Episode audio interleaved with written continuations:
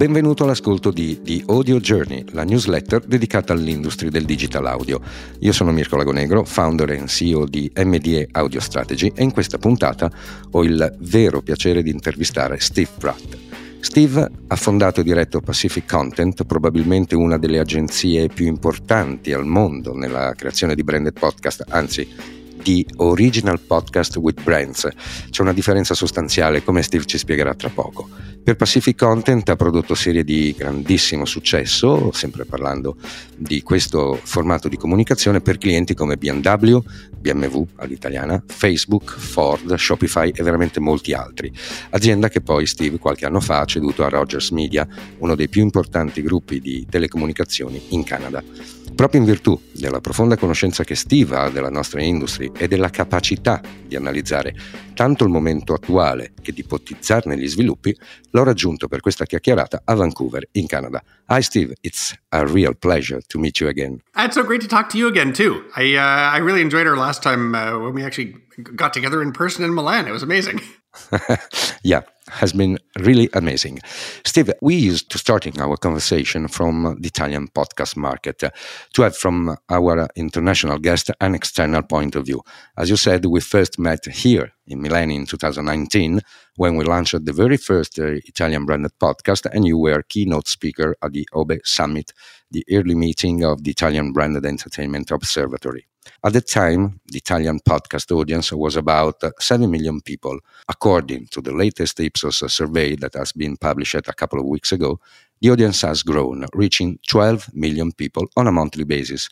And another survey published by OBI says that more or less the half of them listen to podcasts daily or at least weekly. So, so far, everything is fine. But at the same time, on the total Italian digital media market of almost uh, 5 billion euro, the revenue of all digital audio supported by advertising is uh, unfortunately around 30 million euro. And podcast advertising contributes for a few of them. And if we talk about branded podcast, the situation is similar, just another handful of millions. Here's the thing there's a huge gap between listener and value. Steve, based on your knowledge, are there other countries facing the same difficulties we are?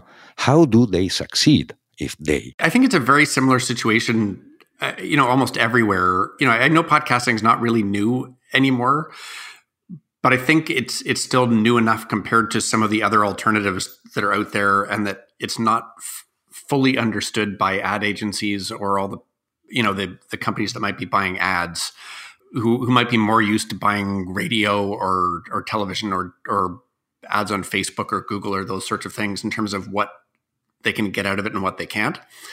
And I think you know in, in terms of the branded podcasts, it's an even bigger mindset shift to go like if your if your normal status quo is buying ads to shift into thinking about making actual shows and and having to earn people's attention instead of interrupting it so, you know, my gut is that there's a lot of education that continues to be required to help people understand the the value that podcasting can bring and why it's different than a lot of other platforms and how to measure it.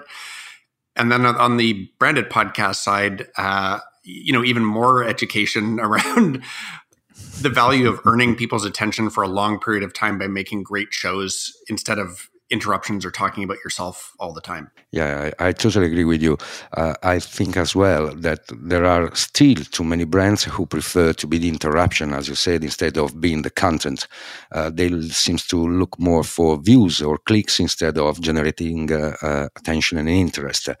May I ask you your opinion about it? Yeah, it's interesting. Like I, I, I think the default has always been, you know, from a, from an analog period when you had traditional radio and television where there is this implicit contract between the media and and audiences that we will watch or listen to advertising in order to get the shows that we want for free. And i think it's just been so firmly ingrained in so many you know media companies and advertisers and ad agencies that that's the way things work that not everybody has shifted their mindset to realize that the audience is the one that's in control now. And they can skip pretty much anything they want and and they do. They they will not suffer through things that they don't want. They will skip things that they don't like or didn't ask for. And you know when you kind of go back to the very basis of like why is a brand creating advertising it's to be able to reach people and talk to them and connect with them and to build relationships with them and to build trust with them. And i think in today's world that math has changed that interruptions aren't the best way to do that mm-hmm. anymore. That that making things that are valuable for people that that are you know that are seen more as gifts to be given to the people you're trying to reach to tell them a little bit around the things that you both care about or that you're both interested in or to help share information that you have that'll make them smarter and help their lives um, when you when you think audience first and creating value for them and what are the kind of the gifts that you can give that are that are unique to you to an audience i think that's today's way of of being a successful marketer and, and advertiser and, and, building that trust and relationships that'll eventually turn into customers and revenue. Yeah, I totally agree with you. But uh, let me ask you this uh, from your perspective, what could be the best way to facilitate this paradigm shift, if there's any? Well, I think talking about it, I, like I think doing things like this and and writing about it and talking about it at conferences, you know, is, is really really important. And I think there's lots of groups that are recognizing the need for doing that and are doing a really good job with it. Um, you know, the in, in, the podcasting industry, I think the Sounds Profitable team of uh, Bryan Barletta and Tom Webster, uh, you know, are, are very much in that education space around trying to help talk to advertisers and ad agencies about podcasting and, and make sure that everybody has all the latest information and the you know the the best data that's out there and they're doing a terrific job of that. And i think you know honestly the it, it's a it's a strange thing to say maybe but i think all the companies that are working in this space have a you know almost like a duty to help their clients find success rather than get people to say yes to doing mediocre shows. And and some of that is pushing back on clients for their own best interest and explaining and giving context why. And I, and I think you know particularly because it's been a fairly hard few years in, the global economy where finding a client who says yes you might be willing to push your prices down to the point where you're not able to make anything that's particularly good or that's going to earn a lot of attention. Or if a client wants to do a show that's about themselves with their you know their executive team talking to customers about how great they are it's easier to say yes and just make the show. I think it's finding that courage to actually say let's talk about why you're making this show and, and what the business outcome you're looking for is and then figure out how to accomplish that in a way that the audience is actually going to appreciate. Doing the short-term stuff of making mediocre quality or, or making things that audiences aren't going to be interested in people will maybe try it once and they're never going to come back and and the clients aren't going to come back because they're not going to have listeners or time. So i know this is probably an unpopular message to say um, you know push harder with with every client to make great work um, but it pays off in the long run uh, you know, I agree with you again. Uh, maybe it could be not the most popular way to talk with a client, but I guess that is the most honest and long term views based message to deliver. Because uh, if not, sooner or later, we're going to pay a very hard price for just to reach our budget target at the end of the year. So, again, I totally agree with you. Um, let's say that we uh, put away a little this uh, overview of the Italian market mm, because I want to, to go into this new topic. Steve, introducing you to our listener, I told that since the beginning, the company you founded, Pacific Content, stated that we produce original content with brands, not simply branded podcast.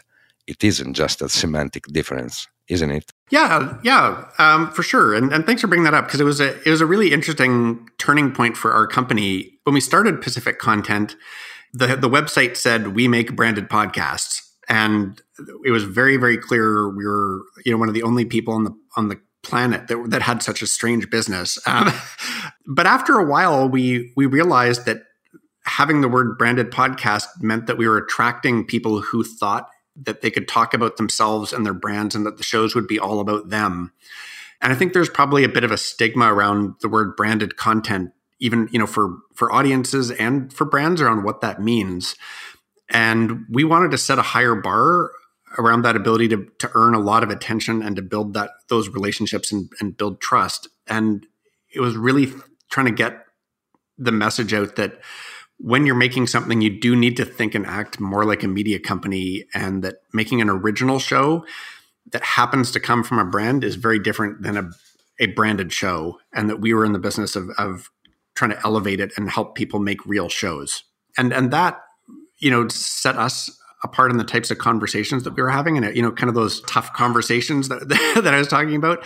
Um, we could have them really really early on and kind of even avoid working with people who didn't want to make real shows in the service of trying to push the industry forward a little bit more because it was so clear like this is the type of agency we are and this is who we're for and this is who we're not for i see how many times you told to a client no this can be done you know quite i, I would say we we would strongly recommend i don't know if we ever said no um, we, but but I think it, I think it was always a, it was always a um, here are some of the trade offs or here are the pros and cons of doing it this way, and here's some other alternatives with different pros and cons.